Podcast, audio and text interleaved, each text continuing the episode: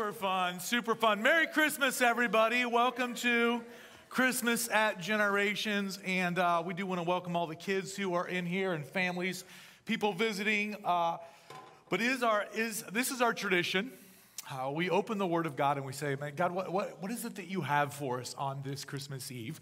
And Luke recorded in a ton of detail things that he would want us to know. As he goes and gets eyewitness ideas of what's going on on this night. You know, the, the virgin birth story is actually without precedent in either Jewish or other pagan literature before the time of Christ. I would say that uh, this, this man of antiquity, Jesus Christ, who claims to be the Son of God, has the most documented and foretold, detailed birth, origin account of any person who's ever lived to his time. The first Christmas, as we celebrate it now, would be around the year 325 when they would get together and start to say, This is the most important event that has ever happened. The first nativity scene, 1223 AD, Francis of Assisi. He did it with real life animals and actors in a stable. That's where some of these things come from. One of the things I found most interesting and kind of digging through over the last couple of weeks to look back to the very first Christmas is uh, a little bit of research done by Eric Krebs from University of Michigan's Institute for Social Research.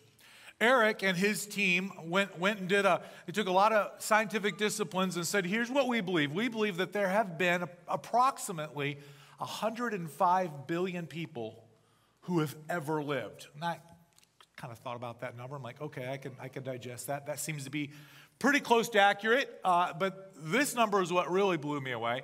He said, as we look at the timeline of humanity, we believe that only 2% of all of the world's population had lived by the time of Christ's birth.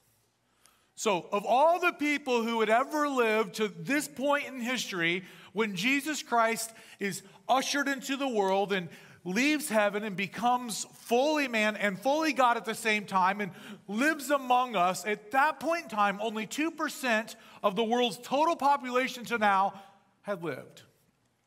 Clearly, we have a God who is quick in coming to us, a God who is quick to say, I want to be reconciled with my people. I want to take you to a scripture. Maybe you've heard, you're like, uh, this, it's a Christmas sermon. I know where they're going to go. They're going to go to Luke chapter 2. You're so right, because it's Christmas. But there's this moment in Luke chapter 2 that comes a little bit after some of the things we've already sung about, some of the verses we've already read on the screens today. Luke chapter 2, verse 22, enters a, a, a very specific moment and the day of Jesus as a child. Let me just read the text to you. When the time came for the purification rites required by the law of Moses, Joseph and Mary took him to Jerusalem to present him to the Lord. As, as it is written in the law of the Lord, every firstborn male is to be consecrated to the Lord and to offer a sacrifice in keeping with what is said in the law of the Lord a pair of doves or two young pigeons. So Jesus, as we've sang today, was born in the little town of Bethlehem, small little town, David's town. It's not the big city of Jerusalem. And then Jesus has been raised in Nazareth. This very well might have been the first time ever in the life of Jesus that he was brought into the city of Jerusalem. An incredible moment. Well, we enter, a, a character enters the scene here in verse 25 of Luke chapter 2. There was a man in Jerusalem called Simeon who was righteous, devout. He was waiting for the consolation of Israel, and the Holy Spirit was on him. It had been revealed to him by the Holy Spirit that he would not die before he had seen the Lord's Messiah. The Spirit of the living God comes to this older man named Simeon who lives in the city of Jerusalem and very clearly tells Simeon, hey, before you die, you will see my promise of love, joy, peace, hope. You will see the anointed one with your own eyes, your own hands. I'm going to give you this gift of knowing in the flesh my son. Incredible moment. I, I was reading recently a Wall Street Journal article by a man named David DeSteno. Now, he is a professor at Northeastern University. And he's got a, a great podcast. It's called How God Works The Science Behind Spirituality. And he, he wrote something that was a little bit of an astonishing fact. And he said, you know, 45% of all Americans plan on attending a Christmas Eve service. A, a service around Christmas time, 45% of all Americans. Matter of fact, he starts his article by saying, I'm looking forward to going to church.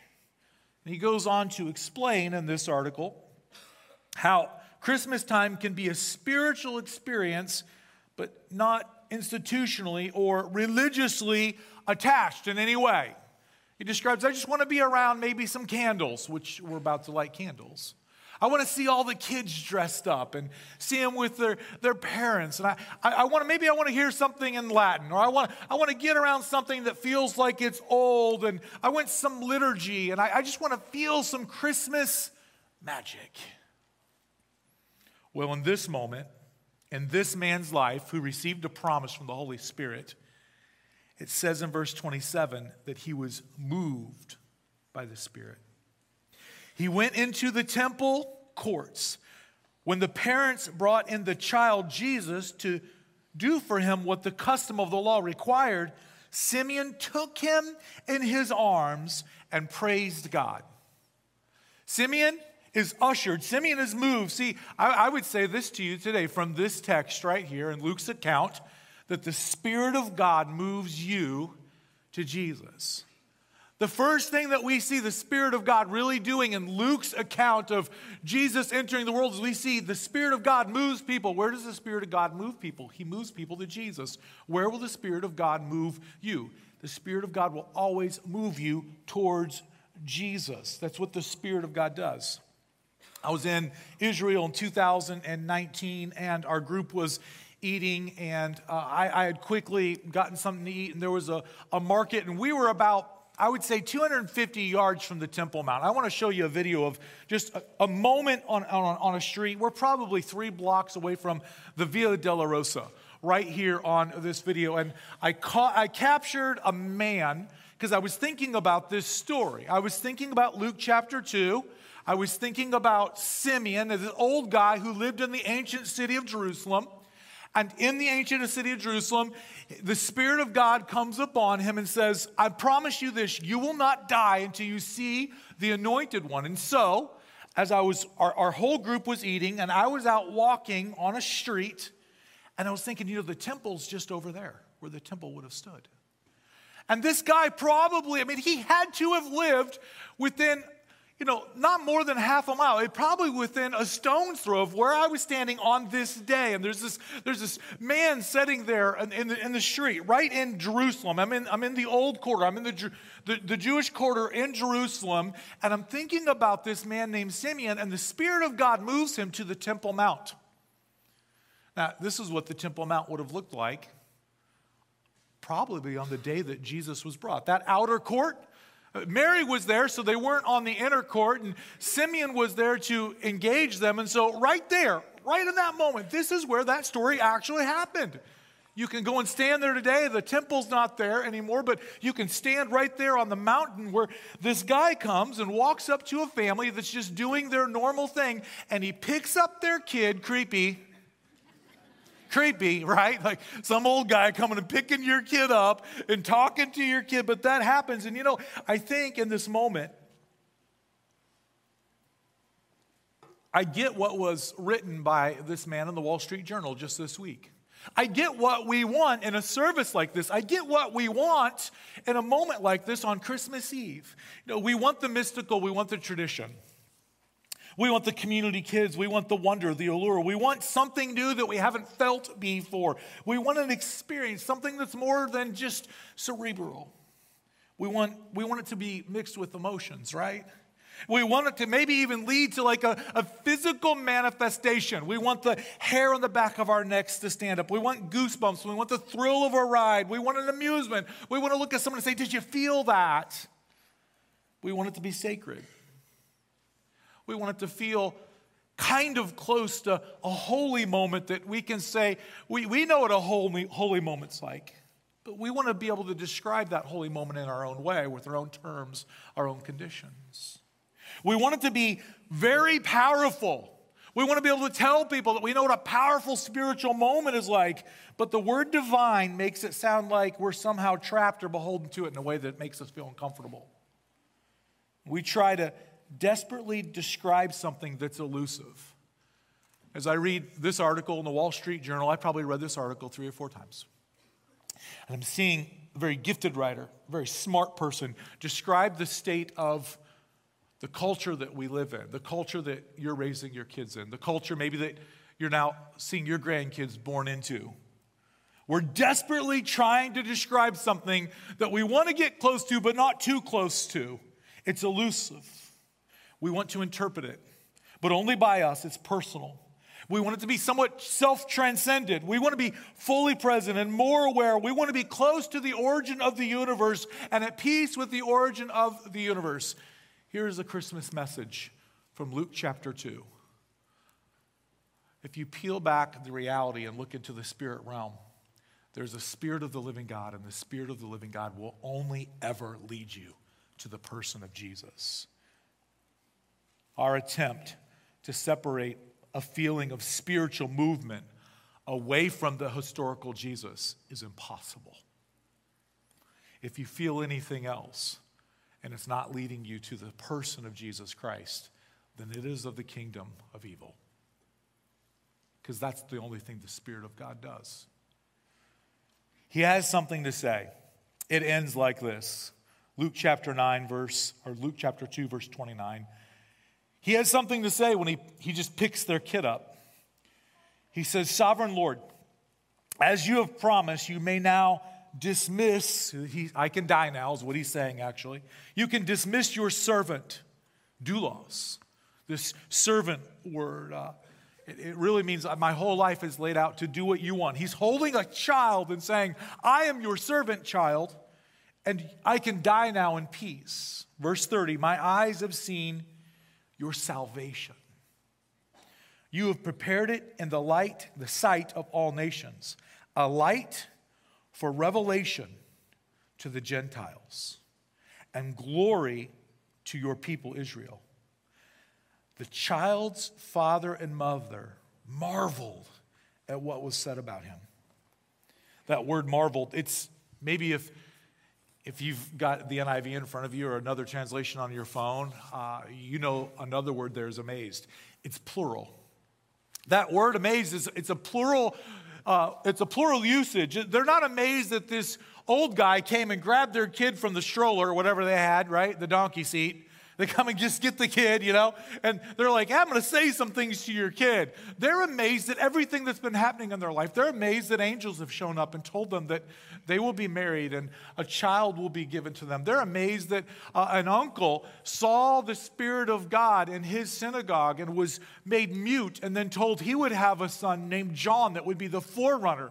They're, they're amazed that shepherds would come and say that they saw the pronunciation of their son, and all of heaven opened up. They're amazed that maybe days from now, or maybe days just before this, right, that, that kings would come and bring gifts to their son. They're amazed at what's happening, but probably more than anything, in this moment, as they're standing on the Temple Mount that's made only for Jews. If you're not a Jew, you cannot go any further into that compound that this old man holds this kid up and says, You will be light for the whole world. It says here that they're amazed at these things.